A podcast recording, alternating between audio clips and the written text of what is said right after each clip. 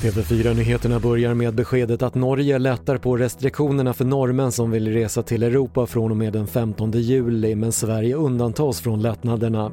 Samtidigt meddelar Danmark att gränsen öppnas för alla EU-länder men den förblir stängd för svenska turister förutom för västerbottningar. Ytterligare 21 personer har avlidit i covid-19 och nu uppgår antalet döda i Sverige till 5 230 enligt Folkhälsomyndigheten.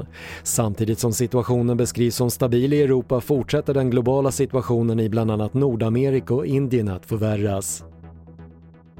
SEB tvingas böta en miljard kronor för bristfällig hantering av misstänkt penningtvätt i Baltikum.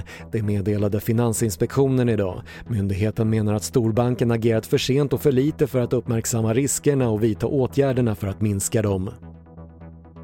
Och brottaren Jenny Fransson stängs av för dopningsbrott. Fransson testade positivt för dopning i januari och idag kom domen som stänger av den tidigare världsmästaren i fyra år. Det är det strängaste straffet för en idrottare som fälls första gången och enligt Franssons ombud kommer man överklaga.